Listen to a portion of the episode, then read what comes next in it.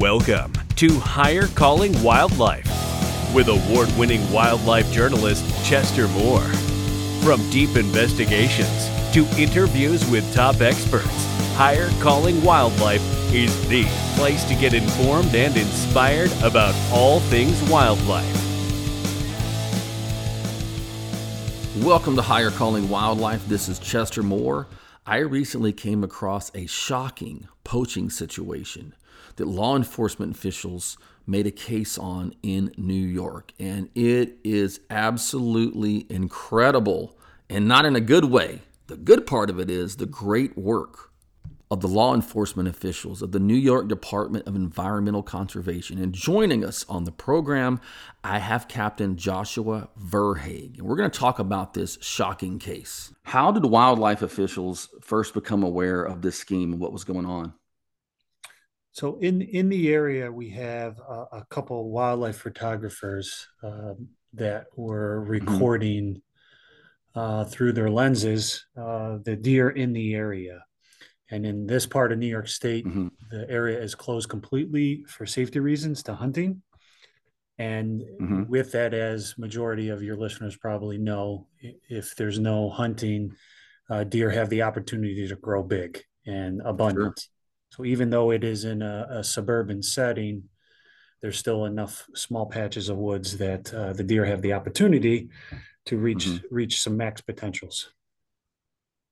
Uh, so, so, through uh, that, um, these photographers uh, were noticing some other people come into the area, uh, as well as as time has progressed uh, and more and more with shed hunting, and people mm-hmm. become aware of shed hunting mm-hmm. online social media groups through the wildlife photographers and the shed hunting social media groups really were putting it out there that hey look what i found look what i'm seeing uh, and so between those two areas we uh, the individuals started noticing gut piles uh, as well as some mm-hmm. other suspicious activity and that was reported to us all right so uh, there was um, you know in the press release mentioned this this online uh, part of this. So these people were kind of infiltrating online groups of photographers and maybe shed hunters to get in, intel, basically. Yeah, correct. Specifically, mm-hmm. they were part of a shed hunting social media group. Mm-hmm. One of the individuals took mm-hmm. it to the next step to really analyze the size of bucks by creating a fake wildlife photographer uh, social media account to get into that group and really see what was out there. Mm-hmm. And so the reconnaissance was being done from a remote setting. And what more of a better avenue than wildlife photographers taking pictures of 160, 180 inch deer? And you could sit at wherever they were uh, looking at the size of these deer. It had been going on for a while. Uh, mm-hmm. Unfortunately, with statute of limitations, uh, after the fact, we were limited on the enforcement. We did mm-hmm. have other violations going beyond the statute, but but that's just how the law works, and that's okay. We need to work within the confines of the law, that and that's fine. Sure. So we had estimated that it was going on for about five years, mm-hmm. um, going back to about 2018. 2018. Now, was it only in this particular area, or did you get the idea that this might be going on in other areas as well? Other areas through uh, evidence found uh, under search warrants, mm-hmm. uh, through social media accounts, through cell phone accounts, and then physical s- search warrants. We found evidence in other parts of New York State. Mm-hmm even as close to uh, the confines of New York City. Yes, there's deer in New York City, mm-hmm. as well as other states along the eastern seaboard. And we did reach out to those states for the evidence that we observed. They mm-hmm. did conduct an investigations, but were unable to make a case off of those. So you had the individuals that were mentioned in the news release, and the one that was posing as a female wildlife photographer so is this something that looks like it had tentacles other places and maybe had been more elaborate? Yes, it it was completely targeted mm-hmm. poaching. mm-hmm. where they knew the deer they wanted, and the mm-hmm. group. Yeah. In my 19 years, this was the most sophisticated sophisticated mm-hmm. organization of poaching. You know, I mm-hmm. have seen groups of friends, family members get together and hey, let's go jack a deer, and they sure. work for a night yep. or a season. Yep. What's interesting about this case is the use of social media, which we have seen before, mm-hmm. but how the use of the wildlife photographers and the shed hunting groups to mm-hmm. specifically target bucks, to use their accounts as well as text messaging threads, and specifically target a buck. Hey, this weekend we're going to go shoot this and whatever the name of the deer was this 160 inch deer this 180 mm-hmm. inch buck mm-hmm. i'm not going to settle for this 140 inch buck in the area wow. i want this one uh, the most sophisticated organized i should say yeah for targeting specific deer it's not just hey we're going to go put some meat in the freezer Mm-hmm. This is we're going to go shoot this monster buck on this day because we know it's in this area because of this wildlife photographer, because of this social media account puts it there two days ago. And so I know even in the middle mm-hmm. of the rut, this deer is relatively close here. We're going to find mm-hmm. it. We're going to shoot it. Wow. Was there any evidence they use like geotags they could find in photos? No, we uh, uh, of course the technology allows uh, different avenues to detect that. I, I mm, don't yep. recall any avenues where they were utilizing it. They mm-hmm. through their shed hunting, mm-hmm. which is the off season, through their sure. shed hunting uh, opportunities in the area, they generally knew the patches of woods that that these deer were in. Mm-hmm. So uh, uh, unforeseen on this case with that technology use. Now, in terms of this social media aspect of this, was this mainly being done through like Facebook groups? Were there Snapchat involved? Because I've heard of a poaching case, and I believe it was Ohio, that had some Snapchat elements in it. Yes, yeah, yeah. Uh, it, both were being used.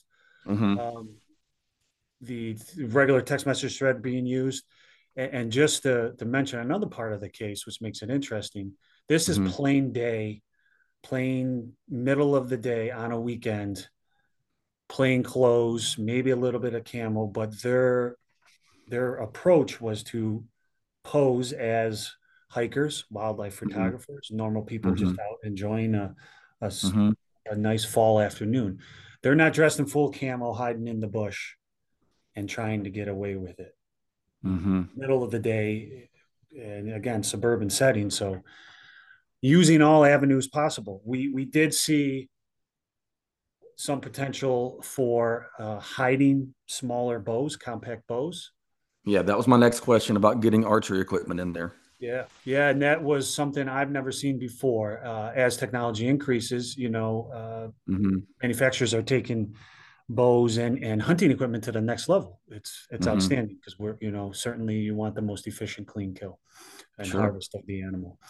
Uh, but with that also comes some other complications. They were able to fit a bow into a backpack, and if you were looking at them, uh, you would never think that that person had a bow in mm-hmm. their backpack.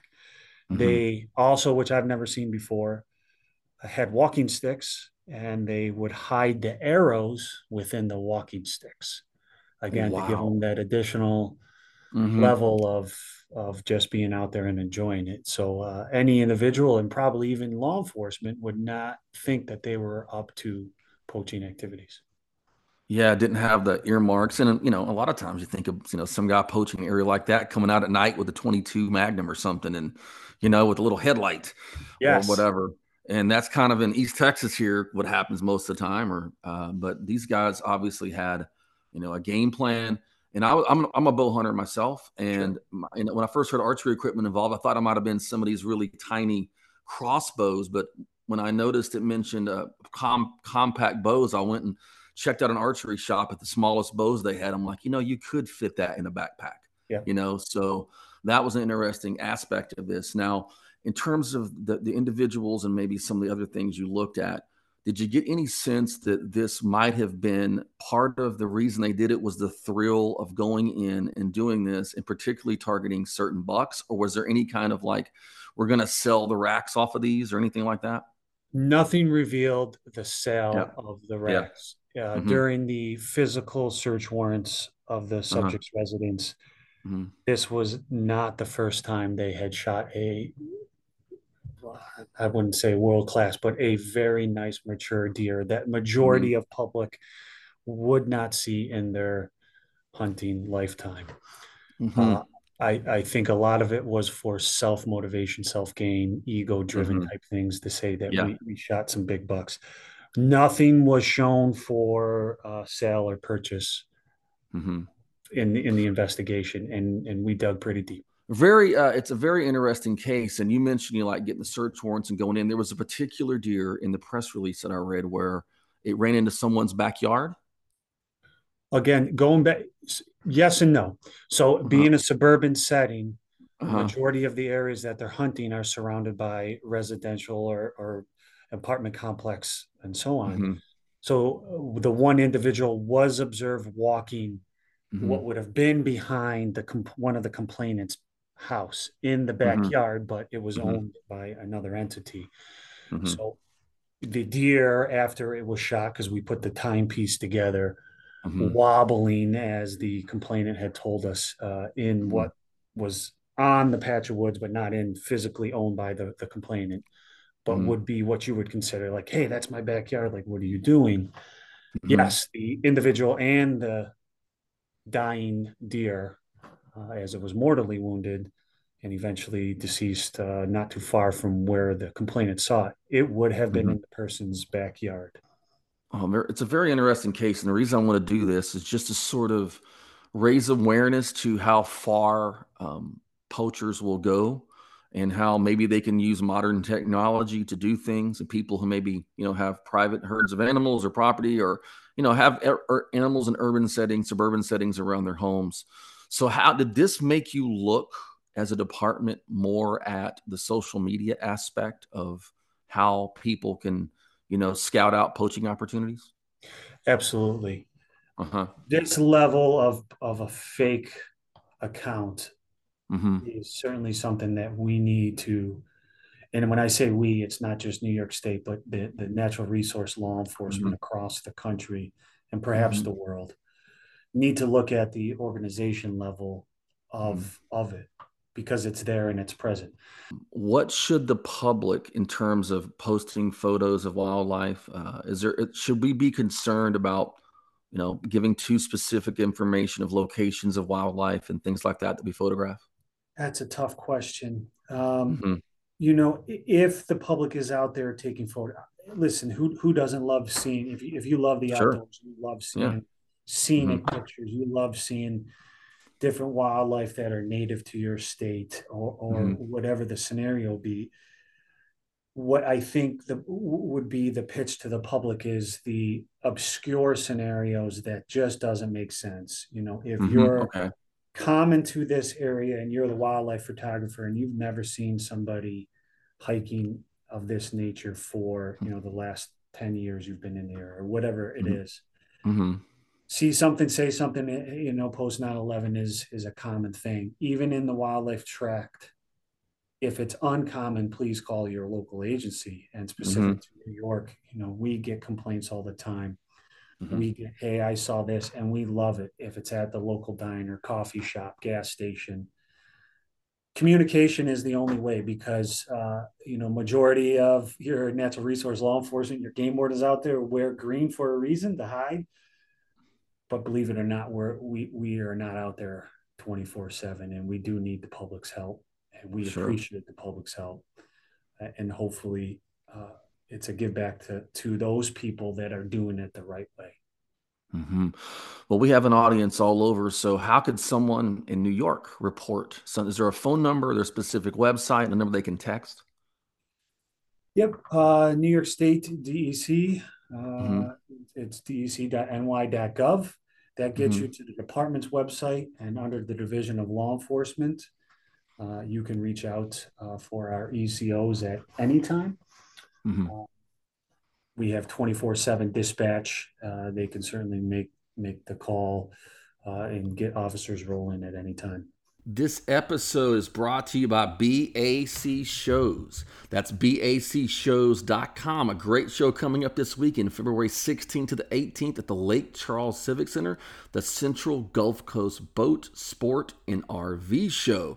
Also coming up on the 23rd to 25th of February, the Southern Louisiana Boat, Sport, and RV Show at Houma, Louisiana, at the Houma Terrebonne Civic Center. And finally, March 22nd to the 24th, Evangeline Downs Racetrack Casino and Event Center, Opelousas, Louisiana, the Acadiana RV Sport and Boat Show. Going to be great stuff. BACShows.com. Check them out and tell them Chester sent you. Higher Calling Wildlife is brought to you by Texas Fish and Game Magazine. Learn more at fishgame.com and subscribe to our award winning e newsletter. Thanks for listening to Higher Calling Wildlife. Find us on Facebook at Higher Calling Wildlife, at The Chester Moore on Instagram, and our blog at highercalling.net. To contact Chester, email chester at chestermoore.com.